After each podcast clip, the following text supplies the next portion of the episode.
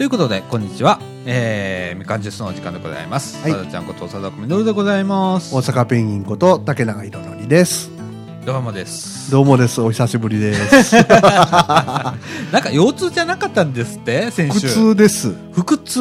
はいお腹が痛かったんですなんかあれみたいですね。 あの、学学校校行きたくない そうそうそうそう子供の朝みたいなそ感うじ。そう保健室に行ってたんで すねで、今日、今日はなんかアルコール臭い し、今日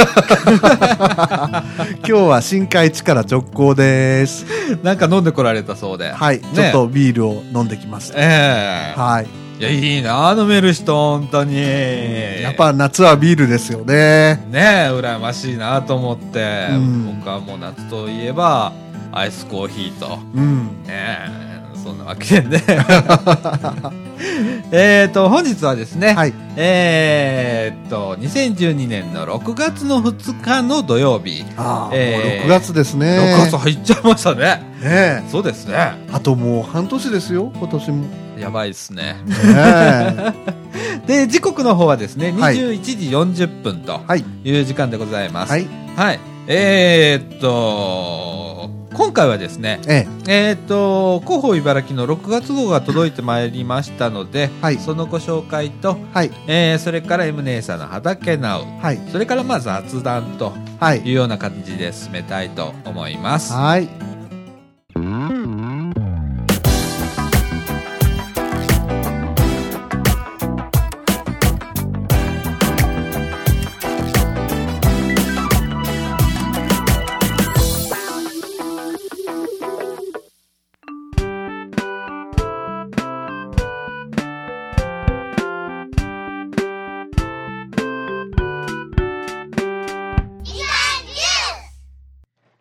ということで、はい。はい。えーっと、広報茨城の、おーはい6月号。お、6月号です。はい。えー、が届いておりまして、はいえーっと、今回の特集はですね、ええ。近くで気軽に自然を満満喫、うんうんキャンプ場へ行こう。おお。よんえーということでね、キャンプ場特ね集1ということで、はい。えー青少年野外活動センターというのが、はい。えーこれは茨城の山奥にあるわけですね。うーん。はい。えっ、と、仁常寺から与野駅、えー与野行きに乗り換えとかっていうこと、かなりの山奥ですね。い。うん。はい。あの、銭原とかっていうあ僕、たり。前撮ったことあります。あ、そうですか。うん。やっぱり山奥です、すごく。ああ、そうですか。うんなんか、あの、キャンプとかでね、できるんで、えーこれからの時期ですね。まあ、あのー利用してくださいということで、えーっとですね、家族やグループでも、もう青少年活動や、ちゃうわ青少年野外活動センターって使えるんですね。おお、そうですか。。ね、なんかあのーイメージとしては、まだ僕の勝手なイメージなんですけど、うん。ね、小学校とか中学校の、そうですね。林ね、間学校とかね。ね、そういう感じですよそうね。いうイメージがうんあるんですけれども、うん個人でも、えー利用ができると、うーん。いうことでですね、えっ、と、まあ、頼りになるぞ、キャンプカウンセラーということで、えー職員と、はい。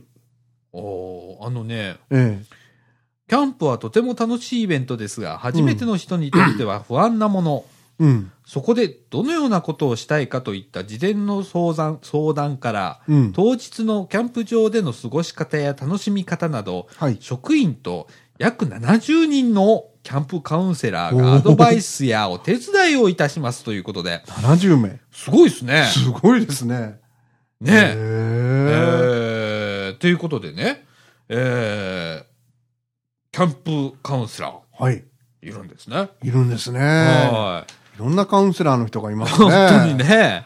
それからですね、この、えー青少年野外活動センターっていうのは大きく分けて2つのエリアはい。に分かれるらしくて、はい。まあ一つはピクニックエリアとはい。いうことと、うんそれからもう一つはキャンプエリアとうんうん。いうような感じで、2つに分かれてるらしいんですよ。おーええで、あのー利用時間はですね、はい午前9時から、あーごめんなさい、午前9時半から午後4時半まで、はいピクニックエリアですね。はい。ええっていうことでございます。うーん。でね、じゃあ、あのーキャンプする人、うん。ね、あの、宿泊される方、そうでねすねいろんな形があるらしくて、テント、はい。ね、それからロッジ型はいはいっ。ていうのがあって、えー、かまどがあったりだとかね。おおすごいですね。かはまどもあるわ。い。ねえテントも立派なんですよ。野外水産場。うおお。ねえっていう感じで。これ、えバーベキューとかもできるんですか、ね。そうですね。うんできますね。できますね。ええかまどもありますんで。あのー野外水産、 す、す、おこれは何水産場うん。とかね。ご飯ええ炊けるんですね。ご飯炊けるところね。うん。があったり。それから今年からですね、トイレが水洗になったらしくって、ほうほうほうえーっと、さらに使いやすくなりましたと。おーこれ大事ですね。ええそうですね。うん。、で、まあ、キャンプナビということで、まあ、いろいろこうね、まずはカレー器集めから、ね、飯合水産から、うん。ね、バーベキューから、うん。とか言って、あの、いっぱい載っております。はい。はい。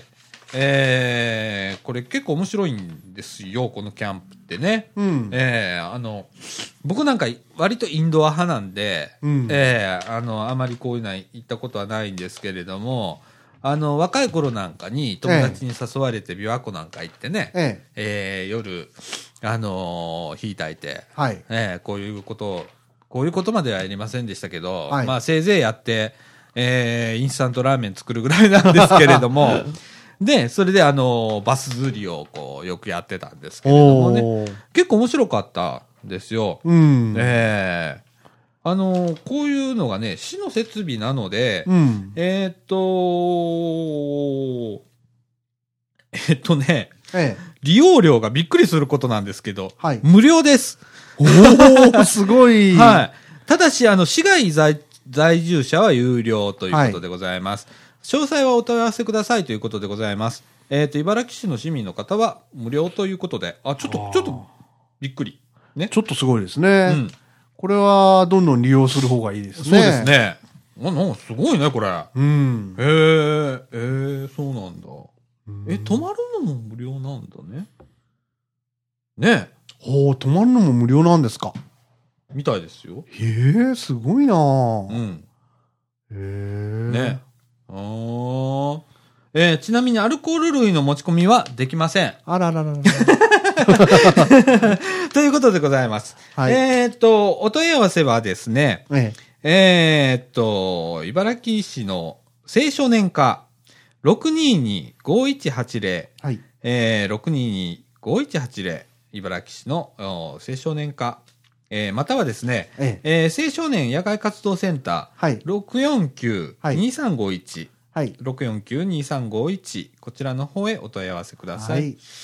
ということでございます。どんどん利用してくだはい。さね、それから、えーっと、特集2として、い。はい。えーっと、今年で40回目、はい。えー、茨城フェスティバルとはい。はい。いうことでね、はいえー、もう茨城最大のお祭りでございます。ああ。は。い。えーっと、ちょうど、まあ、茨城市のお市役所あたりでね、はい。えー毎年行われ行われるわけなんですけれども、おーえー大きなお祭りでございます。うん。えー40回目ということでね、おーえー僕が生まれた頃からやってるわけですね。なるほどね。えー今年はですね、7月28日、7月29日、この2日間、えーやりますと。はい。ということでございます。はい。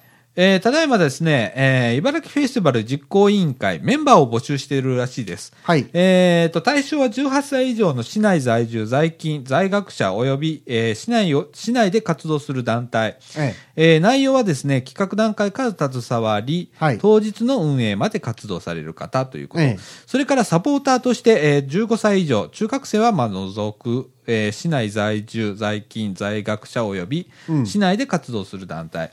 えーと、かっこ、お満18歳未満の方はですね、保護者の承,、えー承諾が必要ということで、こちらの方の内容はですね、えー準備は当日に運営サポーターとして活動していただくと。はいいうことでございます。うん報酬はなしということでございますので、ボはいランティアという形になります。はーい。えー、と詳しくはですね茨城のフェス茨城フェスティバル協会のホームページ http コロンスラッシュスラッシュ www.iba-fes.jp イバフェスですイね。バフェスですね、うん。はい、えーの方、えーご覧くださいえーと多分茨城フェスティバルとかって、えー検索すると出てくると思いますうん。はい。えーっと、それから、まあ、市の職員を募集とかね、はい。えーいろいろこう、書いてますね。 えーえーっと、はい。募集ですね。そうです。市の職員を募集してますね。おーはい。それからですね、えーっと、際立ってのところではですね、えーっと、茨城市のホームページなんですけれども、ええ。えーっと、全国広報コンクールで入選をしたとおいーうことで、えーまあ、よくできてるホームページだということで認められたということでございますね。はい。それからですね、茨城市のホームページからですね、ええまあ、まあ、ホームページじゃないんですけれども、Facebook のページ、はい。それから茨城市公式のツイッターの運用を行って、えーいます。おーで、えっと、正式にですね、6月1日から本格運用を開始ということで、はいはいえー始まります。うんえーっと、まあ、Facebook で茨城市とかね、うん Twitter で茨城市公式とか、えー検索していただければ出てくると思いますので、ええーっと、まあ、Facebook の場合は、いいねボタン。それから、まあ、Twitter の場合は、あのーフォローをかけていただければ、そうですね。え、あの、情報が入ってくる。向こうなんか、あの、やってますね。あ、そうですか。はい。で、えっと、みかんジュースも、はいえーフォローかけてます。あ、そうですか。はい。うーん。です。はい。そういうの、なんか、いろいろこうやってますね。そうですね。ええへえっていう感じですね。それから、えーっと、面白いところを拾っていきましょう。はい。えっとですね、ええーっと、がん検診無料クーポン券を送付いたしましたということでえ。、はい。えーっとですね、えーっと、もう皆さんのお手元にですね、ええ届いてると思うんです、対象の方はね。はい。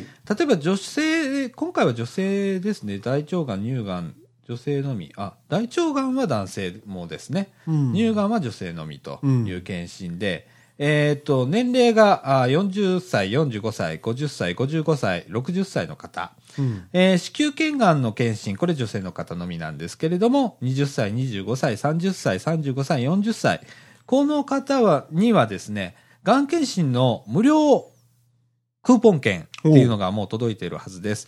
で、えーっと、時期は来年の3月までに、えー受けてくださいとはい。いうことですね。はい。えーっと、です。はい。はい。それからですね、ええ次行きましょうね、どんどんとね。えーっと、昨年度のええ。ね、えー茨城市から出たはい。ゴミ、はい。ね、約510トンのゴミ減量ということで、はい。はい、減ったと。 510トン減ったということは、元の量は何トンなんで すかえーっと、わかりません。すごいんでしょうね、きっうと。ん多。分ね、えっとね、えー昨年度に比べ、ええーっと、しあのちょっと待ってね。はい。えーっと、一人当たりね、市民、一一日当たりのゴミの量っていうのがね、はい。約516.2グラム。あ、一人当たりね。一人当たり、はい茨城はい市民が出すゴミっていうのがね。はい。で、えー前年比に比べ3.4グラム減ったとはい。いうことなんで、はい。まあそう大きくはないんですけれども、うん。一人当たりにするとね。うんでもまとめると、510トン。うん。うん。すごいで。すね。ですねう。ん。はい。なんだそうですよう。んだから、あのー今ね、ええ例えばマンションとかで共同で、えーっと、分別収集をちゃんとしてるところ、はい資源ゴミとかの、はいおーあの、収集をちゃんとしてるところっていうのはね、市から補助金がいただけます。あ、そうですか。はい、あの、管理組合とかにね。い。はい。ええ、あの、ビビだるもんなんですけれども、うんあの、協力金としてうん出てますので、うちのマンションのみ厳しいんですよ。うん。あ、そうですか。はうい。ん。あの、写真撮ってね、うんあの、これは違うっていうのを、うん。これはもう来月出さないでくださいっていうのも、おー毎月のように払い出されてます、うちのマンションではすごいね。なあええそうやって、あの、こう、リサイクルできるものは、はいち。ゃんとリサイクルしていきましょうと。うん。いうことと、やっぱあのーあの、見てたらね、うん。ペットボトルが多いんだ。ああ、ペットボトルうね。んい。ろんなのがありますね、ペットボトルね、今。そうですね。で、最近の子ってお茶沸かさなかったり、うんお水はもうミネラルウォータああ、はいーっはてい、いう人。が意外と多いらしくて、なるほど。ああペットボトルの量が尋常じゃないですね。瓶缶より多いですね。あ、そうですか。あ山のようになってます、うちのマンション。あ、ペットボトルね。はうんあの、仕分けしてみんなちゃんと出してくれてるんですけれども、うんラベルも取ってう、ん。でもそれがもう尋常じゃない量ですね。ああれはもうちょっと減らせるんじゃないかなと。うちなんかはほら、お茶って言ったら、まあもう、うちらなんてもう昔の人ですから、あうん。ね、40も過ぎてますから、あの、お茶って言ったら夏はちゃんと麦茶沸かしてとかね、ええ。するわけですけれども、最近の人は麦茶買ってくる。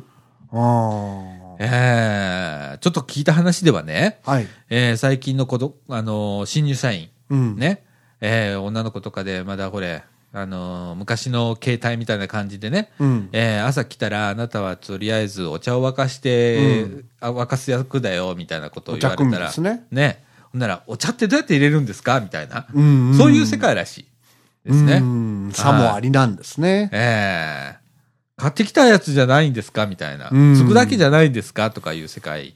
今、あれですね。よね。あのー、テレビなんかで見ても、会議なんかでもペットボトル並べてますそようでねす。ね。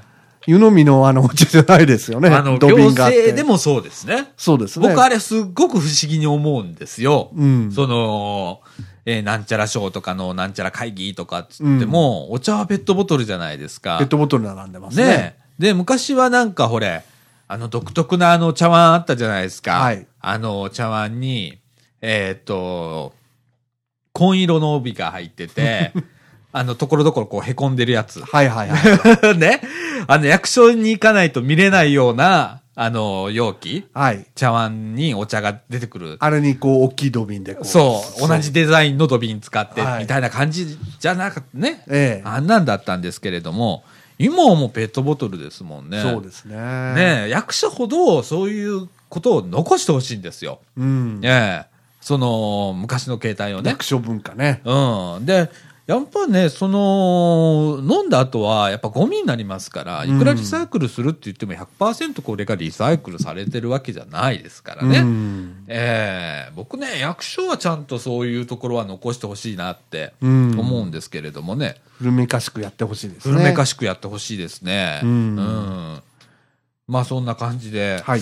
えーっと、ゴミがまあね、減りました。えー、510トンうん。減量ということでございます。ははい。い。えーっと、まあ福祉の分野とかでね、うん。障害福祉サービス等の負担額を軽減とかいうのは載ってますけれども、ちょっとこれはちょっと難しい内容なので僕もわかんないんで、えーっと、これは読んで、 それぞれ読んでいただきたいと思います。はい。えーそれから、えー、ほんとね、えーっとね、うーん、放送事故になるな。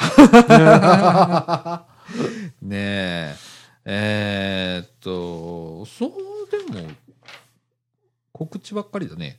なんか、こう、うんこれといった内容。 6月はちょっと端境期なんですかね。かですね、まあ、うん年度が明けてね、うんちょっとした後なので、えー、そう思う、あれですね、ああ、本当にあのあまりこう取り扱う内容がはい。ないですね、あのまちづくりとの項目でですね、えまちづくり井戸端会議への参加登録をということでね、え。はい。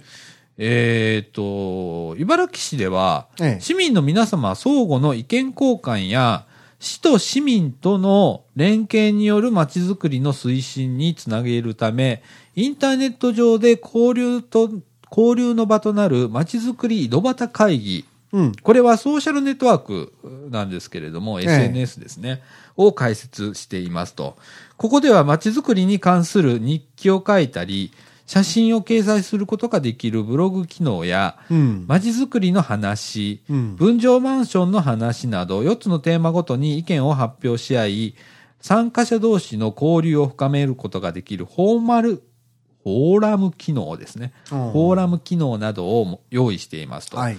えー参加にはメールの登録が必要です。詳しくは市のホームページでご覧くださいということでね、えーっと、多くの市民の皆様のさご参加をお待ちしておりますということで、まあ、お問い合わせ先はまちづくり支援課620-1802、620-1802なんですけれども、うん。えーこういう取り組みね、本当僕はあのーすごくうん。あの、もっとやってほしいんですよ。面白っていですねいうのが、、まあ、あのーまあ、ここでもまあ何回も取り上げたと思うんですけれども、ええ街づくりっていうのが、見えない形でどんどん進められてる感じが僕にすごくするんですね。うんうんええあの、なんか知らん間に道路ができたとかね。うんええなんかほじくり返返してるぞと思ったら、うんなんかの施設ができ急に出来上がったりだとか、うんええ地元でもあるんですよ。うんうん。で、あのー地元のこう市民の声って本当に吸い上げてるのかなと、うんえーそういう、まあ、要望があるからできるんでしょうけれども、それは一部の方の要望であり、うんえー体制の意見なのかなと思ったりすることが僕個人ではあるんですね。うんうん、その中ではこういうのは、まあ、一つ、えー有用かなと。うんえー僕も今これ初めて知ったので、ええ早速登録して、えーやってみようかなと思いますけれども、ああそうですねはい、あの、インターネットつなげる方、うんまちづくり井戸端会議。これね、あのーまあ、インターネット上でやるわけなんですけれども、ええ僕ね、これをね、えー例えば市民会館だとか、まあ、いろんな公民館だとか、地区ごとでもいいですよ。ええで、本当の井戸端会議をしてほしいんですよ。うんうんうんで、えーこの町の不便なところとかね、うんえーそこに、まあ、役所のいろんな課の方が来てですね、うんえーその意見を率直に聞いてですね、うんで、一人ずつ手を挙げて言うんじゃなくて、えまあ、あの、サークル組んで、えええ話し合った内容でまとめ上げて、ええまあ、5つ6つサークル作っといて、ああワークショップみたいなワークショップみたいな形でね。うんで、それでで出てきた意見を、市の方が、リアルタイムで、その、回答する。うんね。これはできるかできないか。それ面白そうね、やってみようとかね。うんえー検討しましょうとか。うんまあ、やってみようはちょっとね、む難しいでしょうけど、ええー検討してみ見る価値はありますよね、とえか、はいそれは難しいねっていうことができるじゃないですか。えええーその、目で見える範囲うんっていうのをちょっとやってほしいなと思って。うんええあの、うん、ちょっとこう、インターネットの使い方っていうのは、確かに便利は便利なんですけれども、えやっぱりあの、これ僕みたいに、ホームページの制作会社の人間が言うぐらいですから、本当そうなんですけれども、パブコメったり、パブリックコメント。えああ最近よく聞きますねええ国とかがよくやる、僕もはいよくあの、パブコメ出すんですけれども、パブリックコメントっていうのも、はいえーっと、例えばね、ええ悪用しようと思ったらいくらでも悪用できるんですよ。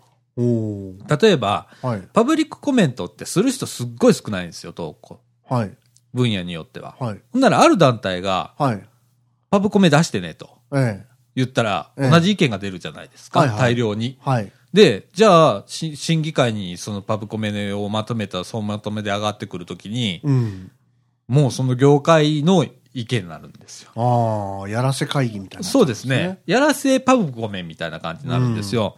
で、それは実際あるんです。いっぱい。うんで、あのーそこがインターネットの怖いとこなんですよね。うんなので、えーやっぱりこう目で見て、うんあのー実際自分がどういう立場なのかうんとかいうのが分かった上での話し合いっていうのが必要なのかなと思うんですよ。そうですね、うん匿名の世界と実名の世界は違いますよねそうですね。まあ一応パブコメも実名で出さないとダメなんですけれども、うんあのーまあインターネットだかバーら、チャルな世界ですからねうん、その団体に加入してるかどうかって分かんないじゃないわですか。かんないですよねでも、も、開票結果出したら分かるんですよ、もう。うん、明らかにみんな同じ文明だったとかね、うん、いうようなことで分かるんでね。あの、ぜひ、こう、顔の見える形の、この街づくり井戸端会議も、茨城市の方、ちょっと考えていただければなと、そうで私すね個人はそう思いますね。うん、はい。です。はい。出たぞ、また。 それからですね、えーっと、6月はですね、 ええ危険物安全月間ということで、あ、そうですか。はい。えーっと、危険物目指せかい、目指せ完封ゼロ災害とああいうことで、えー危険物は事業事業所や工場などで使用されるものだけでではありません。はいえー灯油やスプレー製品、ああ接着剤など、一般家庭で何気なく使っているものの中にも、取り扱いをまちえー誤ると、うん火災や重大な事故につながるものがありますと。確かにね。えー次のことに気をつけましょうと。はいえー火器のある場所では絶対使用しないと。はいはい。えー不要になったものは購入先等に相談して適正に処分すると。うん。今一度身の回りの危険物について、えー点検をするということが大切だということで、うんえー皆さんもね、身の回りのもので、あの、危険物、ね。そうですね。はい。あの、僕なんか一番危険物なんですけれども、まあ、そ僕れはちょっと違いますけど。来月あたり僕どっか持っていかれてるかもしれませんけれど も、はい。まあ、ご安全に過ごしてくださ い。ご安全に。はい えー魚介用語ですね。ご安全に。はい。えっと、それからですね、えっと、続けて、えっと、うん、何が、何が面白いかな。えっと、食育広場ということでね、ええ今月のテーマ、はい。えー毎朝しっかりと朝食を食べようということで、はいね、レシピもなんかも出てます。はいはい。オムレツにぴったり、フレッシュトマトソースっていうのね、ちょっとオムレツにね、トマトソースがこう、パッとね、えー、おー乗ってるような、いいですねうんレシピが載ってます。簡単にできる、うんうんあれがね、載ってますけれども、あのーえっ、と、市ではですね、ええ子供はみんな、と朝食を食べています。欠食率0%を目標に掲げ、うんえー食育を推進しています。食育っていうのは、えー食の教育ですね。食べる、育てるですね。そうですね。えっ、と、昨年2月の実施の、うんごめんなさい、昨年2月実施のアンケート調査によると、はい。えー中学生の約10%は朝食を毎日食べる習慣がないとの結果でした。うん。食べない理由は時間がない、食べたくない、うん食べられないというのが上位だったということです。えー朝食をとることで脳と体があー目覚める。うん。ね。それから、午前中に集中して勉強、スポーツ、仕事ができるという効果があります。毎日しっかり朝食を食べましょうとうんいうことで、あのー合わせて朝食のポイントなんていうのも載ってるんですけれどもね。ほいほい。ええ手早く作れるもの。ああね、お父さんお母さん大変で大す事、からね。大事ですね。ね。はいそれから、主食をしっかりと。はいはい。タンパク質を一品添えて。うん。ね。タンパク質ってどんなもんなんでしょまあ、肉とかね、豆とうかね。ああ、ああいうやつですはいね。はいはいはい。それから、野菜や果物を忘れずにとはい。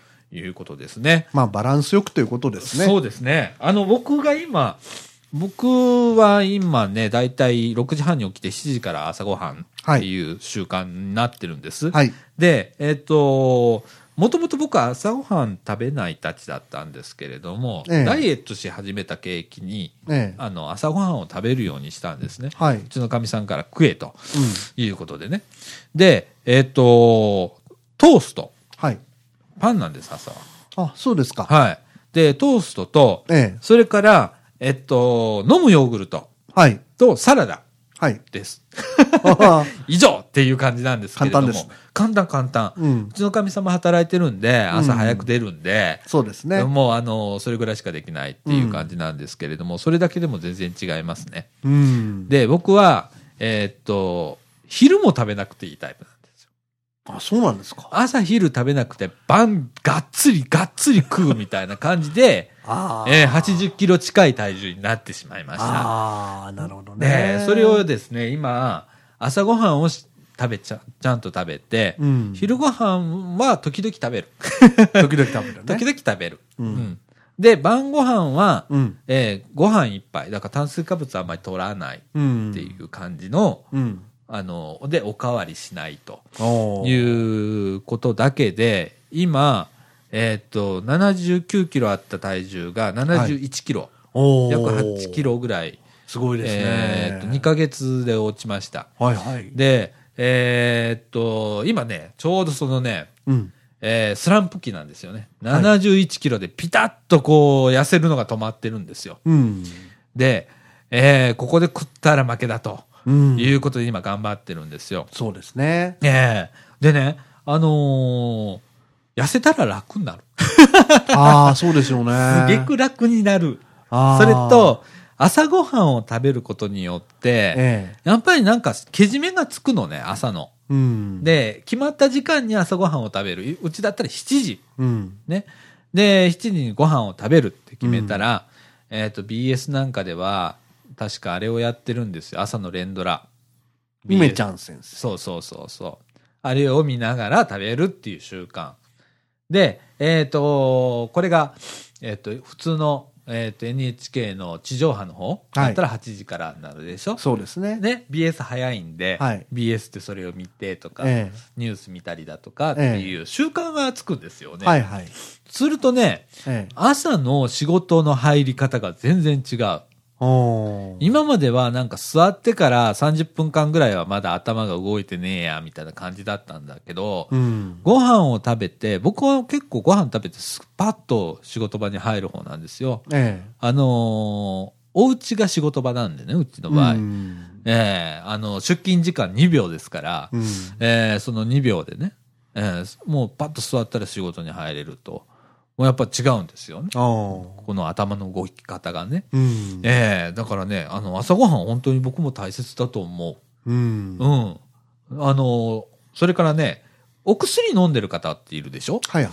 朝とか。はい。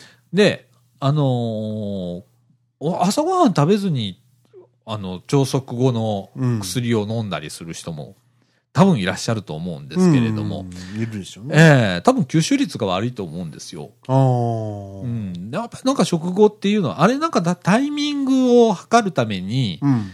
えーそういう朝食後とかね、うん。えー晩夕食後とかって決めてるっていう説もあるんですけれども、おやっぱこう、やっぱなんか意味があると思うんですよ、僕はね。うん。えーそれなりの。うん。なんで僕は、あのー朝食食べて15分後ぐらいにうん。薬を飲むというようなことを決めたりだとか、おー一つのけじめですよね、これもね。おー朝ごはんっていうのはね。規則正しい生活になるそうですね。ねでう、んでもね、僕ね、意外と思ったのが、うん去年2月実施のアンケートの調査によると、と。うん。中学生の約10%が、毎、えー朝食を毎日食べる習慣がないという結果っていうことで、僕意外と少ないよねと思ったの。そうですね。もっと食べない子いるかなと思ってたのうね。うん。ん。あ意外と食べてんだっていう、あの、感じもする。そうですね。うん。食育が進んでるんじゃないですか、茨城は。そうですね。う。うんんあの、ぜひ本当にこれ、ね、うん欠食率れ0%。これね子供はじゃなくって、うん大人も、ねですねおじさんばあさんも、うんみんな朝ごはん食べるっていうね、うんええ習慣をね、つけていただきたいなと思うと同時にですね、はい。やっぱパン食っていうのがね、うん。あーやっぱ日本人だからご飯にしたいよね、朝。うん、まあ、ご飯ですね。ご飯とお味噌汁と、うん納豆、まあ関西は納豆あんまりね、うん嫌いな方も多いんですけれども、なんかそういう感じにしたいよね。うんうん、。あれでだいぶこう食料自給率っていうのが変わるような気がするので ね。おおそこまで来ましえたか。僕はもうそこまで行きます よ。やっぱりね。うんだって、日本人のライフスタイルだもん。ご飯って朝から。やっぱり。りね。うん。やっぱ落ち着くも。うんん。なんかパンってなんかね、僕毎日は食パンのトーストですよ。ああ、毎日はちょっと嫌ですね。毎日。トースト。まあ嫌いじゃないですけど、パンもく美味しいですけどね美味しく食べてますけれどうも、ん。やっぱり日本人はね、うん米と味噌汁だよ。朝はね。うん。ええそこにちょっとしたこう、サラダみたいなものがあったりだと、お漬物があったりだとか、まあ、焼き魚でもあれば最高ですね。そうですよね。んえ目指しとかでもいいんですよ。うんええそういう世の中にもう一回ちょっと戻んないかなと思いますね。そうですええね。それからですね、はい。まあ話題がもうすごい変わっちゃいますけれども、はいえーっと、ちょっと変な話題取り上げ、変じゃないですけれども、ちょっと、はえーっと、えーっと、斎場ってありますよね。あ、最上ね。あの、お葬式したりだと葬かする式したりするねと。こですね。ええ茨城市は市営の葬儀場、裁判があるんです。最上ありますね。はいはい。で、その内覧会にお越しくださいということおーで、ええ私もね、何回か、あのー近所の方のお葬式だとか、はいええで行ったことがあるんであ、そうですすかよ。。サイバー、サイバーとか、斎場とか呼ぶんですけど、うん。えー行ったことがあるんですけれども、えーまあ実際ね、えー事前に見ておくっていうね、うん。えーあのーことができると。えっ、と、時はですね、えー6月の12が10、えーごめんなさい、6月の12日火曜日、はい。えー午前9時から11時、はい。えー全体説明は午前9時と10時の2回とはい。いうことで、最上で行われます。はい。はい。えーっと、内容は家族層で利用の多い第5告別式場のご案内だとか、フォト DVD の上映ということで、うんえっと、申し込みは当日直接行ってくださいということでございます。お問い合わせは市民か生活課うん。 620-1645、620-1645でございます。おーはい。会場の見学 ね、いいですねう。ん、なんかあの、いざとなった時にね、はい困るんだよね。はい。ああ、どうしたらいいのかなとかっつってうね。んそうですね。はい。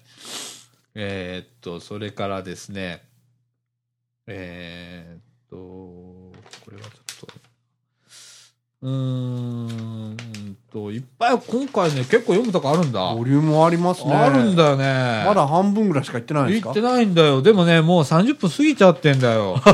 すごい今焦ってて。えまあいいけどね。 2回に分ければいいいじゃないですか。いんだねまああれなんですね。あのーあの、ちょうどね、今ね、えええーっと、6月29日、はい。金曜日、はい。えーから、はいえープールオープン。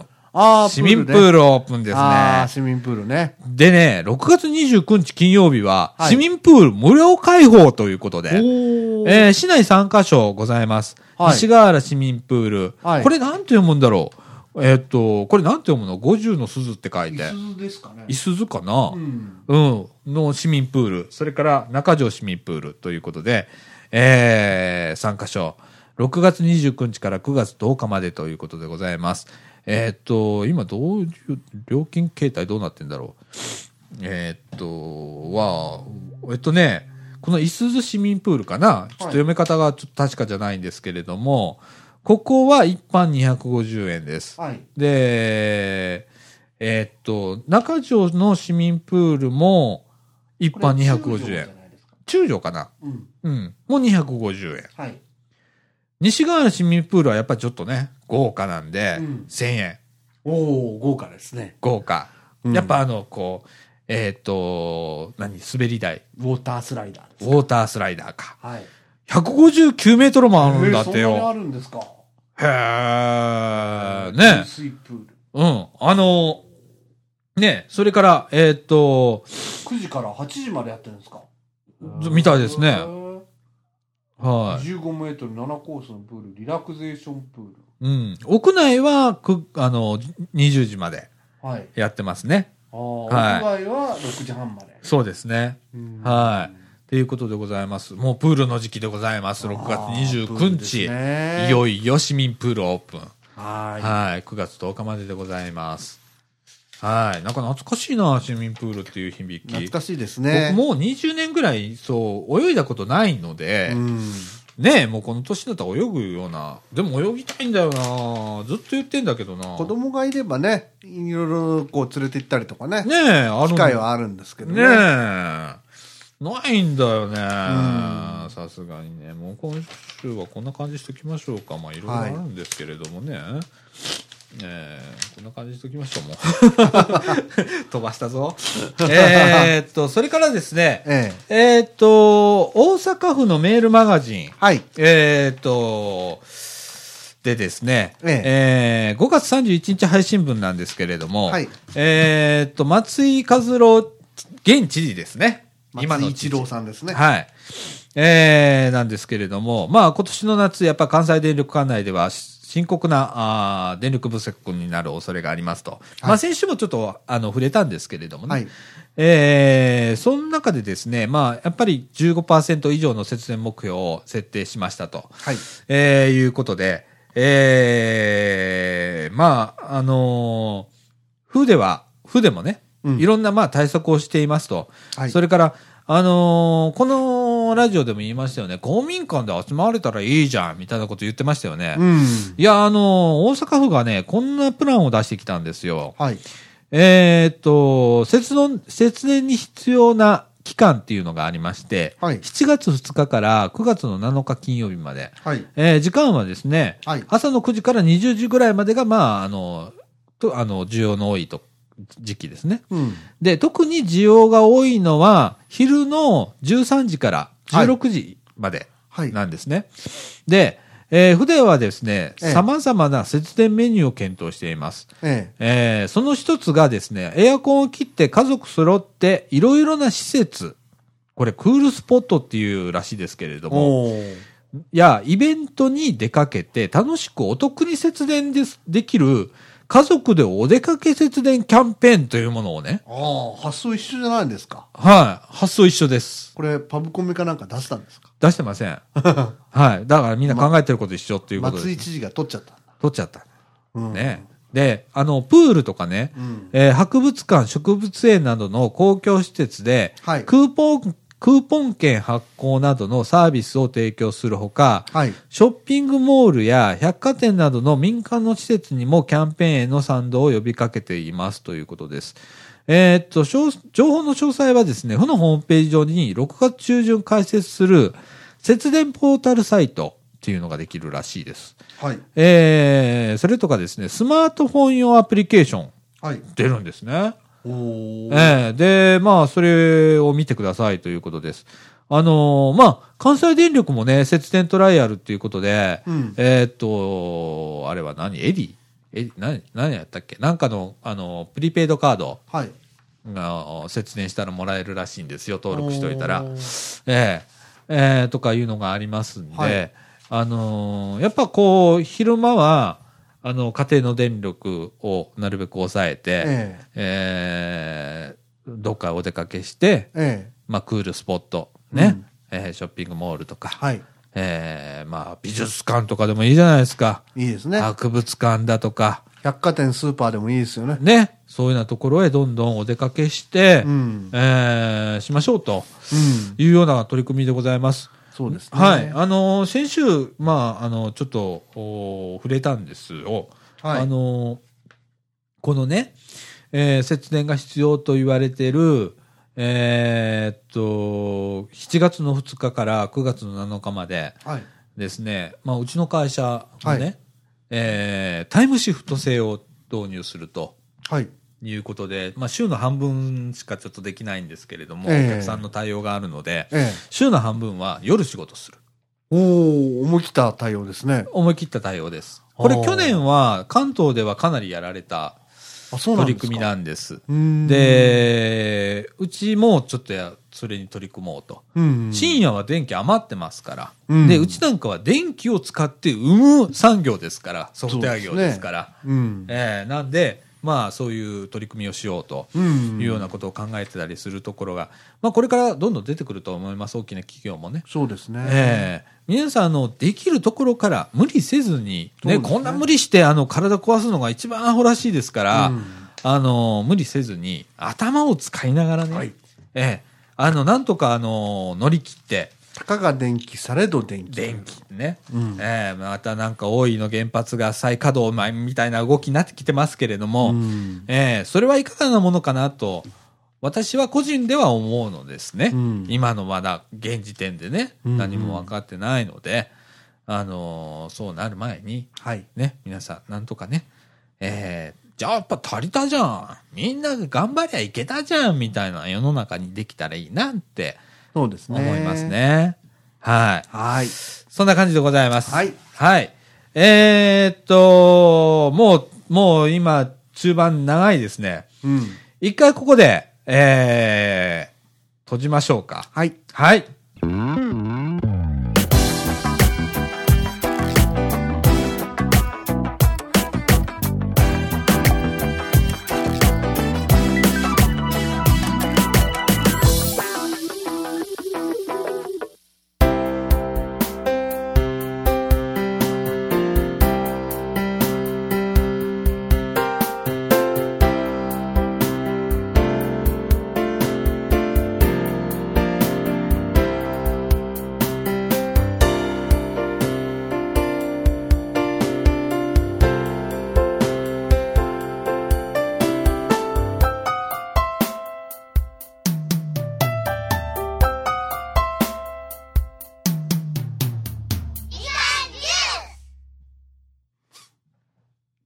もう始まってんですかこれ。はい、始まってます。。はいい。っていうのが、今、えー、竹中さんと僕、立場今入れ替わりました。はい。はい。あの、後半はですね、はいえー、竹中さんに、うわー大阪ペンギンさんに、どうしようどうしよう。えー、仕切っていただきましょう。はーい。えー、っと、毎度の、あれをいきましょうね。やりましょうか。毎度のあれはこの後ろにあるんですよ。ああ、ここですか。はい。はい。エムネさんの畑ナウのコーナイー。エーイということでね。はい。はい。どうぞ。はい。これはどっから始まってんですかねこ今回は。えー、っと、7日前ですのブロッコリーからですそうかですね。はい。えー、っと、7日前からですね。はい。はい。えー、ブロッコリーが直径10センチぐらいに育ったので、取ってきて食しました。美味しかった。完全無農薬だよーって言って。はい。はい。これは絵はどうやって出るんですかここをクリックしてあげます。はい。ポン。おー、ブロッコリー、ブロッコリー。おやっぱでかい。やっぱでかいね。でかいですね。あのー、先々週かなはい。えー、ブロッコリーの写真がはい出てましたよね、そういえば。はいはいはい。あれから比べると、ずいぶんでかくなりましたね。そうですね。っていう。か、2週間でこんなでかくなるんだ。そうですね。ねえ。ねす、えええ。すごいね。ね。ブロッコリーすごいですね。ねえ。えうーんーで、あの、ここの、あ、ごめんなさい。はいはい。赤いところをクリックしていただいたら、赤いところここのね、うん。ここをクリックしたら、閉じますうん。はい。はい。えー、次行きましょう。はい。えー、いちごの苗。先日はゆきちゃんという種類の白い花をご紹介したので、今回は桜ちゃんの花を、桜ちゃん。桜ちゃんどうなんでしょうかね。ねえーっと。おあー、あ桜ちゃん。ピンク色ですやっぱねち。ょっと、桜色。桜色ですね。です見えね。ますかはい。あはい。あうー。んあ、。でも、植えた時点でもう立派だね。もうこの周りの葉っぱも一緒なんだよね、これ。ワンセッそうト。です、そうです。だよいねちごっていう感じですよね。ねえ。ああ、立派。ねえ。わなもいいな。本当になんかね、羨ましいんだよね。畑ですか畑。畑、あのーあるじゃないですか、ご実家っていうか。白浜じゃないですか。白浜もあれですよ、奥さんのご実家。ああ、ありますよ。ねえねえ、遠いじゃないですか。 いいな、でもこうやってう、ん次々こう好きなものを植えていけるっていうのはちょっとあの、開拓参加すればどうですか ?M さんの畑に。ちょっと貸してもらうとか。いいっすよ。僕あの、あの、あの別に何、あの、ここのい、いあの、何、ここの一角ちょうだいとかじゃなくて、うん。普通に奴隷になります よ。 だだいぶ広そうですもんね、M さんのとこね。なんか楽しそうだもん、見てたら。ねえ。ねうーえ。んはーい。えー、次行きましょう。はい。ほうれん草、育ちすぎる前に収穫。あまり虫にも食われず大量。ネギバリアのおかげかもしれ ない。ネギバリア。おーネギはバリアになるんですかね。あなんかあのー防虫効果。あ、なんかありそうですね、でネギってね。うん、ほうほうあほあ、うほう本当だ。周りにネギが生えてる。なるほどね。うーん、あ、本当だ。んうん虫食いもそんなないですうね。ん。うあーん。やそういうのあるかもよ。ちょっとでもネギってほれ、匂いするじゃん。あるでしょうね。薬味っていうぐらいですからね。うんなんか多分あるような気がするね。うん。ああ。うわ、でうんも。ネギバリアね。ごいなネギバリアしてますね、確かにね。ねうーん、そうですか。おうおうおこうれは綺麗だ。えねー、え次行きましょう。はい。はい、えー、小松菜。はいえー、防虫ネットの中で育ったのに、こんなに虫に食べられてしまいました。泣き。どうでしょう。おい。あうんー、うん虫どうなってんの虫食いが、てえ。んてんてんててんてんんと。うんこれは食べないのかな食べるでしょ食べるよね。食べるでしょ昔の人って結構ほれ、虫食いとか普通に食べてて、今ほ食べれて、ましたよあの、スーパーとかに売ってっから、そうそうそうそう。僕ら目にしないだけです不よ良ね。品みたいにね。ね。うん。うん。取っちゃいますからでねも。これっていい証拠なんだよね。そう、美味しいから、虫食いの野菜は美味しいって昔よく言ってましたよ。ね、うんそうだよね。うん。ああ、いいキャな。ベツとかあんな剥いたら虫が出てくる時あるじゃないですか。ああ。ありますよ。そ今で も。いや、奥さんとか今度聞いてごらんなさい。う。うん。ありますよ。ああ、そうですか。うんへえ、毛虫みたいなやつが出てきたいりやといかや、青青虫みたいな、このちっちゃい。ああ、そう。だからこうバリバリってやってこう洗うでしょ、ちうょっんうんうんとう。うんん、あこのー奥の方にいたりするんですよ、あ、そうなんだ。うん、今でもねね。でもちょっと、かなびっくりだね。 いやいやだい大丈夫ですよそのヨシンバヨシンバですよ、うんまあわかると思うけど食べる時に虫だから食べてしまったとしたっ てまあまあまあ死ぬことはないですし、まあそうですよね食べはしないですようん。うん。はい。じゃあ次行きましょう。ははいい、はえー今日は朝、ワンコと散歩に行ったら、相川に水が全然なくて驚いたけど、畑の横を流れる用水路も干上がってしまってて、水やりできませんでした。雨乞いしなきゃ。あーあ、これ、おっしゃってましたね、貞岡さんうん。も。あすごい干上がり方だってのー、何部分的に干上がってることはよくあるんうん。ですよ。で、茨城川の方まで、こう、干上がってたみたいで、おー。で、そういうことはあんまりないんですよね。これってもう完全に干上がってるじゃないですか。そうですね。ね、今、あの、このおツイートを、あの、M 畑、M アンダーバー畑アンダーナウっていうね、はいツ。イッターアカウント、あの、画像も載っておりますので、皆さんもツイッター見ながらですね、はい一緒に進行していただければ、よりそうです楽ねしめるコーナーとなっておりますので、はいぜひご覧ください。はい。えっ、と、今、茨城の相川相川の画像ですね。ええあの、不思議だよね。なんでこの時期に枯れたのかなと思うの。あーあの、別に上流にダムがまだできてるわけでもないし。まだですよね。ええで、雨結構降ってんじゃん。うんなのになんで干上がったんだろうっていう、なん僕の。か工事でもやってんですか河川工事とか。そこあさらえたりとか、えっと、上の方でこれ、上流の方で。ダムの工事はやってますけれどそも、の影響かなわかんないんだよね。なんでこの時期に干上がったんだろうかっていうのが不思議だよね。結構ゲリラ豪雨みたいな感じで、今日も降ったけど、ええ。ねえ。結構降ってますもんね、このとこうろ。んただ、こう、一般的に、あの、相川もそうですけど、暴れ川って言われるような川は、うん。干上がったりとか、うんこう、なんていうんですか、海だったら干満の差じゃないですけど、はいはいはいはい干上がったりとか、ドワーっとこう流れたりとか、うんうんそういう差が大きいとは言いますよね。ああ。相川結構これ、あのー差が激しいじゃん。うん。雨がバーっと何日か降ったら、うんもうすごいことになるじゃないですか。うんいつも遊歩道のところまで水が来水ますよねが浸かったりだとかするじゃないですか。今回完全に干上がってるもんね。うん。あー今度、でも、用水路まで干上がっちゃって大変そう、ですそよね。れ大。変だよね。これ、本当に、あの、プロのお百姓さんとか大変なんじゃないでうしょうか。ん。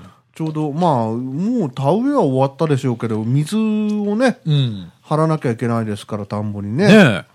大変だと思いとまかす。水やりとかしようと思ったら水を持ってこなきゃいけないんだよね。そうなんですよね。大変だね。ななんとか、まあ、6月からもうじき梅雨入りだと思いますんで、そうですね。ええーー回復することを願いたいと思います。そうですね。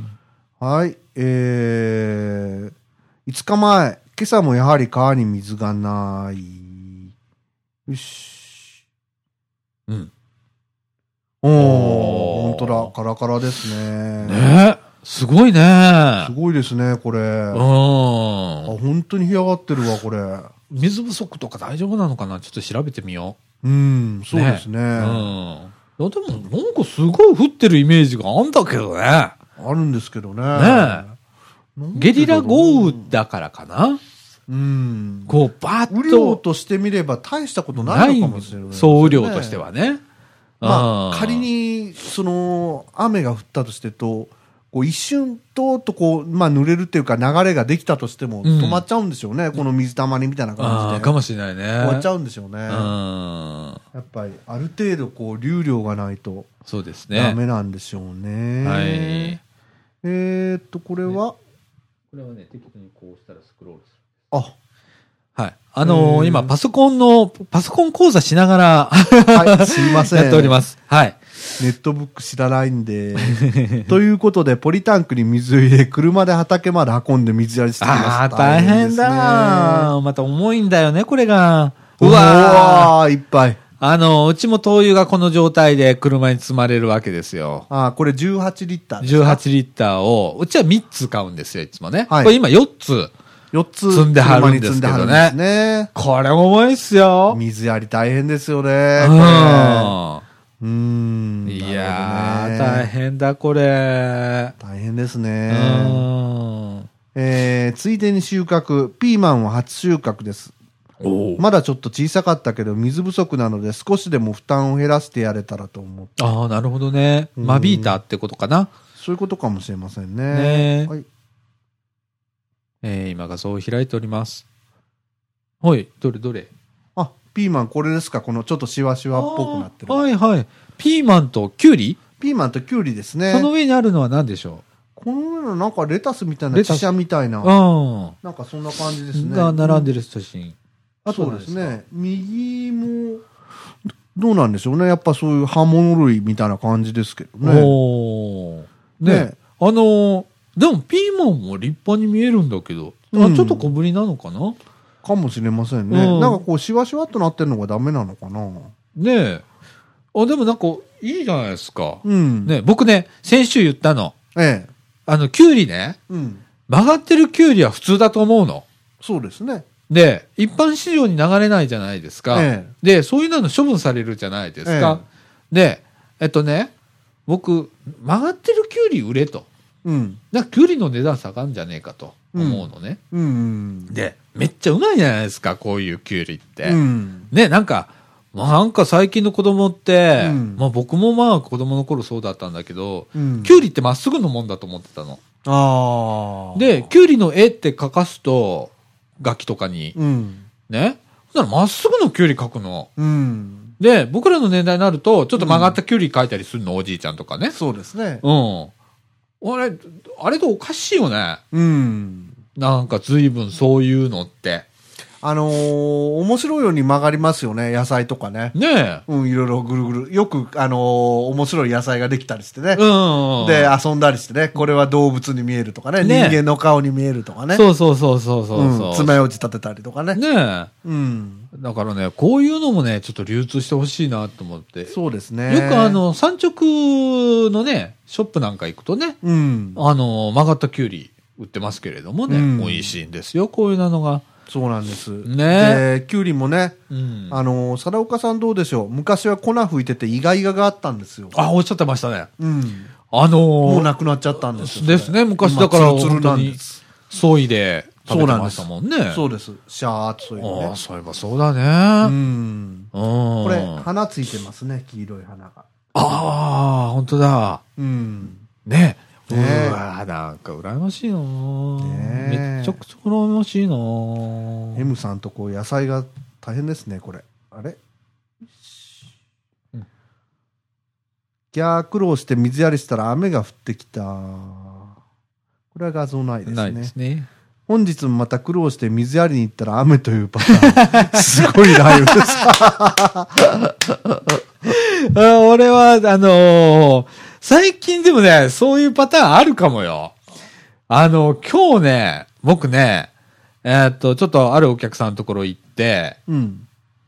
あのーあの終わってね、ねえ。えーっと、ミノーのスタバ行ってたんですよ。ミノーっていうか、ミノハラの。はい。で、えーっと、で、まあ仕事してたんですよ。ええでよく行って仕事するんですけれども、ええで、えっ、と、行った時は、まだちょっとこう晴れ間が見えてた。はい。で、そのうち曇ってきて、はい。で、僕タバコ吸うんで、い外へ出てタバコ吸わなきゃいけないじゃない、スタバは。はいはいはいで、外でタバコ吸ってたら、ええすっごい風が吹き出して、突風が。ええで、外で、外にもこう席があるのね、そはいの店の外に。はいはい。で、パラソルがこう立ってて、ああ、日よけのね。うん。で、そのパラソルがね、倒れたんじゃなくて飛んでいったの。おお。重りついてんのよ、下に。おお。すっごい風が吹いたの。おで、駐車場の方へゴロゴロゴロゴロゴロゴローンっつって。お。危ないですね。うん。で、その後、もうゲリラ豪雨。雨がね、あの、風がね、止んだと思った途端にね、雨がドーッと降り出して。うーん。もうすっごい、もうその頃にはもう僕車に乗って帰ってたんだけど、うん。もうあのワイパーが、うちね、あの、自動ワイパーなのね、雨が降り出したら、はい小ぶりだったらゆっくり。はい。めっちゃ降り出すと、バンバンバンバンって、まあ、あの、ハイスピードモードはいはいはいはい。。ね。ハイとローとあったら、ハイの方ですよ。はい。超ハイロードみたいな感じで、バンバンバンバンバンバンバンバンバンバンっていうぐらいの、うん。あの、勢いで。初めて見ましたよ、僕、自分の車で。えーあの、あのスピードのワイパーっていうの。うーんっていうぐらい今日、5時、そんな5に来時た過んですぎか。すごいの降りました。私、西宮にいたんですけど、全然でしたね。ああ。全く降りませんやでした。っぱなんか山の方から来たのかね。かもしれませんね。うん、なんか、すごかったのよ、夕方。だからね、あの、ちょっと晴れてる間にね、ええお水やり行こうなんて思っててね、うん着いた頃には大雨降ってたみたいなことがね、最近結構あるからね、夕方あたありりとますか。ねね。うえ。ん。いやー、すごいな、じゃあ、ちょっと行きますね。はい、はいえーっと、これ、朝晴れたのにな、本日の収穫です。きゅうりと、って言って。うん。おおう。お、先ほどに続いてきゅうりですうね。ん。これはアスパラガスですかね、左のやつは。そうですね。ね。アスパラガス。アスパラガス、きゅうり、あの、順調にいろいろ、いろんな形で曲がっております。ね。はい。いやーだよ。立派だよ。ねえ。立派。昔、あの私、仕事であれなんですけど、うちの田舎できゅうり作ってたんですけど、はい。あのー今、品種改良で割とこう、まっすぐなんですけど、うんほっとくとぐるぐるになったりとかするんですよ。ほきゅうりっーてまあ、し、よく言って C 型ぐらいまでじゃないですか。いや、蚊取り線香みたいなきゅうりって見たこと はありすませんでしたげえ。いや、ないないない。あるんですよ。うわ、それ、そ 巻れ、いちゃったりするそれ食ってみたい、端っこから。うん。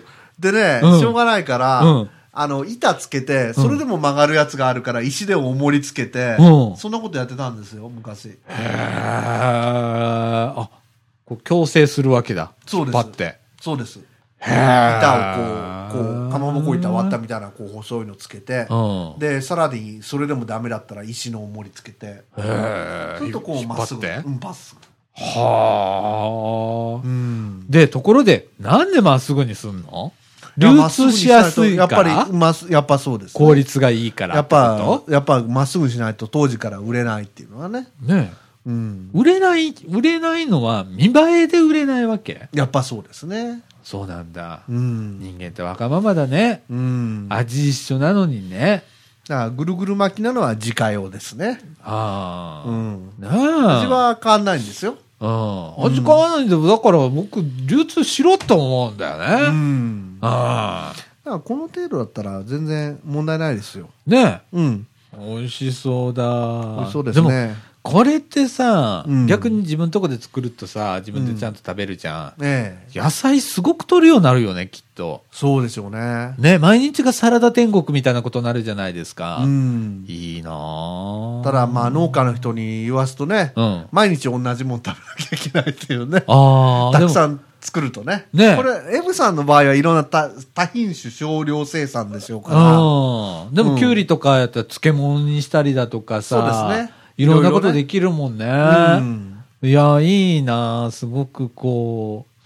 でも、いろんなもん作ってるから楽しいだろうね。そうですね。うん。えー、次ですね。はい。アスパラガス、今年は収穫せずに株を育てるって言ってたけど、うん。この時期にまた生えてきたのを見て誘惑に負けてしまいま した。まだ小さめだったけど、塩ゆでして食べてみたらマヨネーズも何もつけなくてもめっちゃ美味しかった。あ一口だけだったけどねそらそうだよ、うめえよ、そら。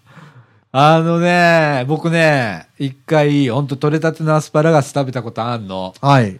で、本当に塩茹でしただけで、 え普通だったらマヨネーズつけなきゃちょっと物足りないとかさ、ええあるじゃん。えじゃないの。おうちょっと甘みがしたりだとかして、おいおい。で、それを塩茹でしするんだけど、ええうめえのよ、そのまんまが。ああマヨネーズつけるのがもったいないのよ。そうでしょうね。うん。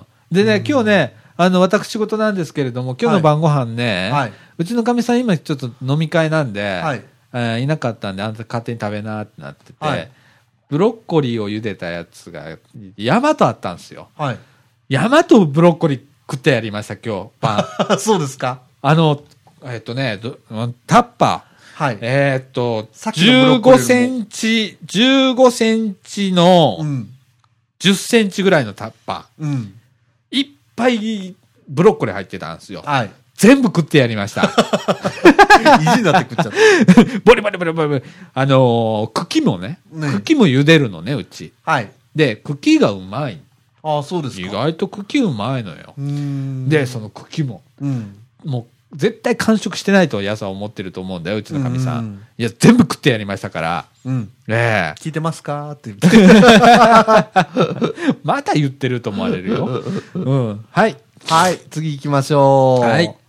えー、あ、これは私へのリプライですね。はいはい。えー、毎年、カーの、これ、カーが干上がるんですからって聞いたときに、えーはいはい毎年干上がる時があるんですけど、ここまで本気でカラッカラなのは地元民の珍しがるレベルでした。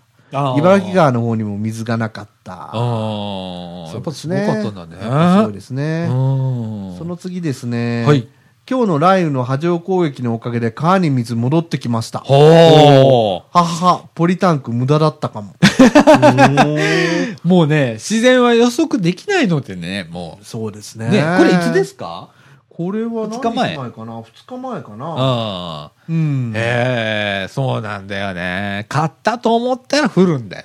そうですね。これが自然。でもまた、干上がるかもしれませんしね。そうそうそうそまあ、あっても。う。ね。無駄にはならないと思いますよね。無駄ではないと思いますははい、えー、次ですね。い。はいはい。前に写真をアップしたカラスにつつかれたみたいだったナス。おう傷だらけだけど、なんとかナスらしくなりました。おうおう塩漬けにしますおう。。ああ。といつけ麺うまいんだよね。おー。おういいあー、ここね。そうそうそうそうそう。あー。ねかわいいですね。うん。先週、こう、写真がね、出てて、ええ。えーカラスにつつかれたやつがあえってっていう話だったんで。ええ。あれ、いいね。まあ、いいじゃないです一か。夜漬け。いいですね。ねえ。お酒飲めなくても、ナスのして、あの、して漬け、僕好きですから。はい。僕ね、お茶。はいお。茶と漬物ってめっちゃ合うんですよ。そうですね。うん。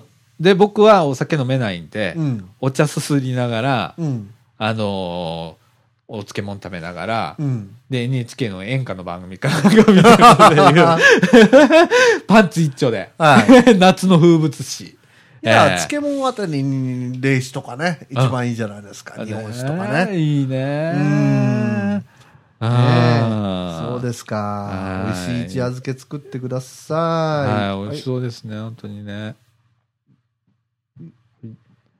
はい。えー、カモミールが咲き始めました。うん。ハーブティーにしようと思うんだけど、うん。花を摘んで干せばいいのかなうん。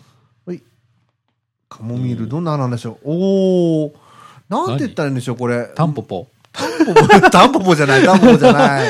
えーっと、ま、マーガレットっていうんですかね。あーはいはいはいはいああいう花みたいな感じですよね。そうだよね。白いこう花びらがあって、真ん中に黄色いこう、なんかボコッとしたのがあって。うんうん。そうですね。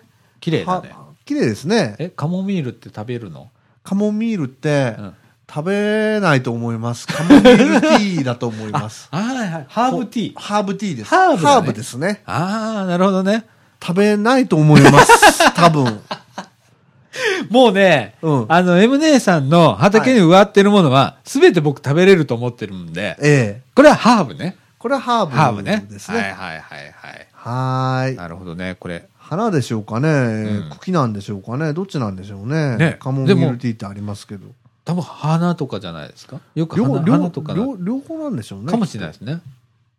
ううーん。んルルルお、うんここれれでで終わりですねはい、はい。えー、あこれは6月だあー西ヶ原公園のホタルですねあ、そうなんだ、そうなんだ。こ僕れね、言言ううのの忘忘れれてまてしたた。はいあのね、えええーっと、6月のお8日から10日まであ10。えーっとですね、あの、去年もちょっと取り上げたんですけれども、えーっと、西河原公園でええ、ホタルの鑑賞会があります。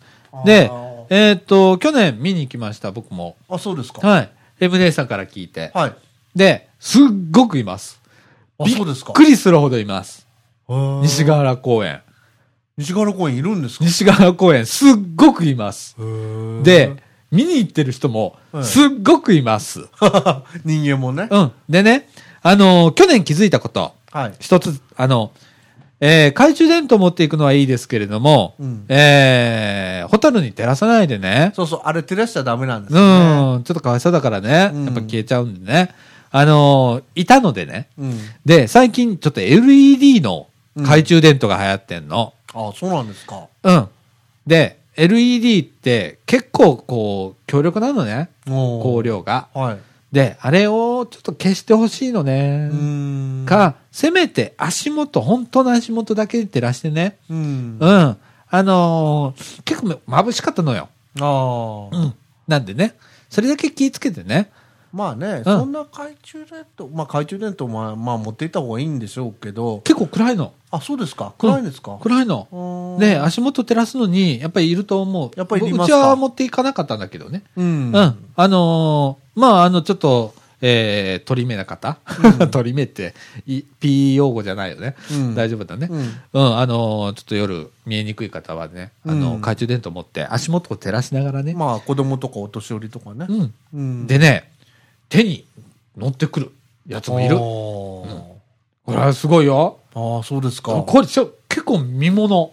おーで、えー去年紹介したんだけど、ええ。えーっと、結構ね、遠方からも見に来られる方がいらっしゃるそうで、あ、そうですか。それぐい、らい結構有名なんだって。西西河原公園のホタル。うん。おーそうですか。へ本当にわっさわっさいる。え。なんでね、えーっと、6月の8日から10日はい。の晩、えーぜひ見に行ってください、皆さん。源氏ボタルですか平家ボタル。あ、わかんないです、そこら辺は。それはわかんないですはい。僕の中でホタルは一種類しかい ないので。うん、などれかわかんないですけど、はいすっごいいますんで、あーぜひ、ぜひぜひ見に行ってみてください。はい、ぜひだそうです。はい。はい、見に行きましょう。はい。ということで、えはいーっと、これで全これてですね。で終了ですね、すべてね。はい、MD さん今週いっぱい書き込んでくれましたね。はい、ありがとうございます。ありがとうございますね。あのー来週も、はいいっぱい書き込んでね。はい、よろしくお願いします。はい。はい。ということで、はい。はい。えっ、と、僕この席、今ちょっとね、うんあのー竹永さんと入れ替わってるんですけど、ええこの席楽だね。あ、そうで すか。この席楽だね。あのー主導権ないじゃん。 うん今の状況を説明しますとですね、はいつも僕パソコンの前で、まあ、パソコン制御しながら喋ってるわけですね。ええ。で、あの、ご存知の通り、まあ、99%僕が喋ってるような状態なんですけれども、ええええ今はね、立場逆転をちょっとして見てるんですね。ええ。ええこので席大変ですね。この席大変でしょ大変ですね。ね、うん、で、話を仕切ってもらわないとあーいけませんからそうね、ですねこの後の展開。この後の展開もう今というか何分ですかあ、何分なんですかこれはどこで見るんですかちょこちょこ出てますけれども。あーあ、1時間11分1。時間11分。ああ、これはもうそろそろ終わりですね。そうす。ですね。はいはい。じゃあ今日、今回のなんか締めのなんか話題ないですか締めの話一つ題なんかないですかね。ねえなんかありませんえーっと、僕はですね、ええ。めっちゃ忙しいんですよ。はい。で、えーっと、その中で、ええ。えーっと、思い出プロジェクトの第2弾、第3弾をはい、やらなきゃいけないの。ああ。で、えーっと、なかなかできないの。はい。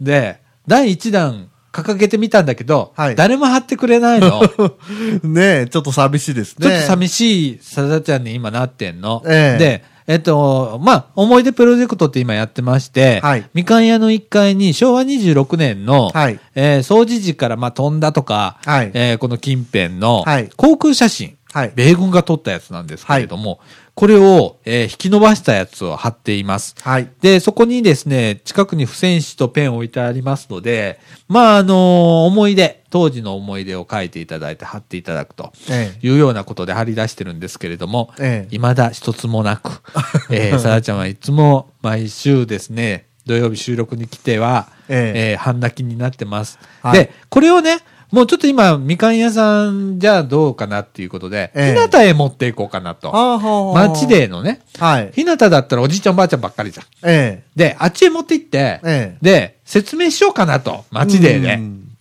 で、こんなん作りましたと。はい。で、だから書いてっつって、ええあのー趣旨と、ええ。えーそれを全部説明した上で、はい。ええまあ、反強制的におじいさんおばあさん に書いてもらうというようなね、はいえーことをちょっとやろうかなと思ってます。で、はいまあ、あの、第2弾、第3弾になると、もう、もう、近、近代と、はい現代ですから、はいえーこの部分だったら、まあ、みかん屋さんでええ、近づいていくかなと。そうですねまあ、一番、じゃあもう昭和48年あたりが難しそうだね。そうですね。これ、あの、僕世代なんだよね。40ぐらいのねあー。そうですね。うん。で、ちょうどその、みかんのね、ええその活動してる方で、ええ一番そこがすっかり空いてるのね。ああ、そうかもしれませんね。うん、参加される方とかうんっていうのがね、だからその48年が一番難しいかな。うん現代は子供が書けるじゃない。そうですね。ね。なんで、あの、ちょっとそこら辺もちょっと考えつつ、ちょっと企画を進めていこうかなと、今思ってますけれどもはね。いちょっと本当にね、悲しいの、もう一生懸命作ったの、ただちゃんね。ね。あの、本人もそう申しております。あのどうか協力してやってください。そう、すごくね、あの画像処理難しかったの。 で、貼り合わすのも難しかったの。ねうえ。ん、で、さだちゃん、初企画だから、これね、ええ皆さんあの、なるべくね、えええーおじいちゃん、おばあちゃんね、ええおじいちゃん、おばあちゃん、なかなかこのラジオ聞いてくれないんだよね。そうなんですねね。あ、の、なるべくあの皆さんね、ご協力いただければと思います。またこはれ、い書いていただいたやつをですね、えええーラジオでご紹介したいと思っておりますので、よはいろしくお願いいたよしまろす。しくお願いします。はい。それからですね、ええー毎週毎週ちょっと言っておるんですけれども、ええーっと、やっぱり、あの、ボランティアいないんだ。ああ、ボランティアね。 3週連続になっちゃうんですけれども、ええーっと、みかん屋のおーお店マンボランティア、はい。ね、それから、えーラジオプロジェクト、はいえーどちらも足りておりません。はい。あのー参加していただける方、はいね、えーぜひともよろしくお願いいたします。はいあのーみかんにご連絡いただくか、ラジオは、えー私に直メール、ね、レイディオアットマーク、m-can.net、m- じゃあ、ごめんなさい。えレイディオアットマーク、m-can.net、こちらの方メールいただければですね、ええ対応いたしますので、はいぜひともはい参加していただければと思います。はい。いはいつでもどうぞ。はい。そはい。んな感じで、あのー締めるんですよ。ああ、そうですね。 あの、来週から任せようかな。だんだんなんか、あの、眠くなってきました。ダメですよ、そんなラジオで。何を言ってるんですか。ラジオで皆。さんももうそろそろ眠くなってきたんじゃないでしょうか。パーソナリティが眠たいだとあのね、さあちゃんいつもこうやってテンション上げながらね、一生懸命こうやって喋ってんのよ。ねえ。ね、帰ってからもね、ええちょっとの間はテンション上がりっぱなしなのよ。それぐらいこうテンション上げ上げでね、はい声も枯らしながらね、はい。喋ってんだよ。ねあの、ぜひともこうね、はいえーメインパーソナリティ、はい。ね、目指してですね、はい私はあの、ここで、はい、うんって言ってる、あの、立場に早くなりたい の で、Q なんていうようなね、うんえーちょっとこうね、はいディレクターっぽいことをね、はいうんそれだけで済む役にしたいので、うんはい。そうですねあのー一人で。は 一人でじゃないって。はい。努力しまはい。す。はということで、はいということえー、何分になりましたかねえー、1時間の、ん ?16 分 ?1 時間16分。はいということは、まあ CM うんぬんかんぬん、はえー、やると1時間20分弱ぐらいですね。そうですはい。今週は、えーちょっと長め。先週ちょっと短めだったんで。あ、そうですか。 はい。というか、まあ、聞いてないんだな。もうバレちゃった。俺伸ばす で、今。いくらでも伸ばしてやるからな。バレちゃった。ね、僕が先週ね、ええ一人で喋ったんだよ、それもね、偉いな。あ、のーあのうちの仕事場でね、えあのーちょっとスタッフ来てたのよ、えあ、そうですか。うん、でスタッフ来てたから恥ずかしいから、えちょっと小声だったりするしたのね、えはい。ええでもね、あの40 50分ぐらいかな、にはい。収めてね、あありました。聞け聞け今日はなぜか風向きが。 聞いてよ本当にね、頑張って喋ってんだから。はーい。ねえ、よろしくお願いしますよ、本当はいに。わかりました。はということで、ということでえーといつも通りちょっと締めてください。はい提供、提供。はい。ということで、提供は、えー、あれ、なんて言うんですか。 ダメだ。頼みますよ、本ダ当メに。だ。えーとです掃ね。除時にもございますっていうやつ。いやいや、うちはいい です。あのー、えーっと、みかんジュース。この放送は、NPO 法人三島コミュニティアクションネットワーク、みかんの提供でお送りいたしました。はい。ということでございます。はい。はいありがとうございます。え、またあのー来週、はい。えー、元気よく、はい。え、竹田さんもちょっと体を最近ちょっとよく壊してますので、はいち。ょっと体の調子をね、はい。えー気をつけて、そうですね。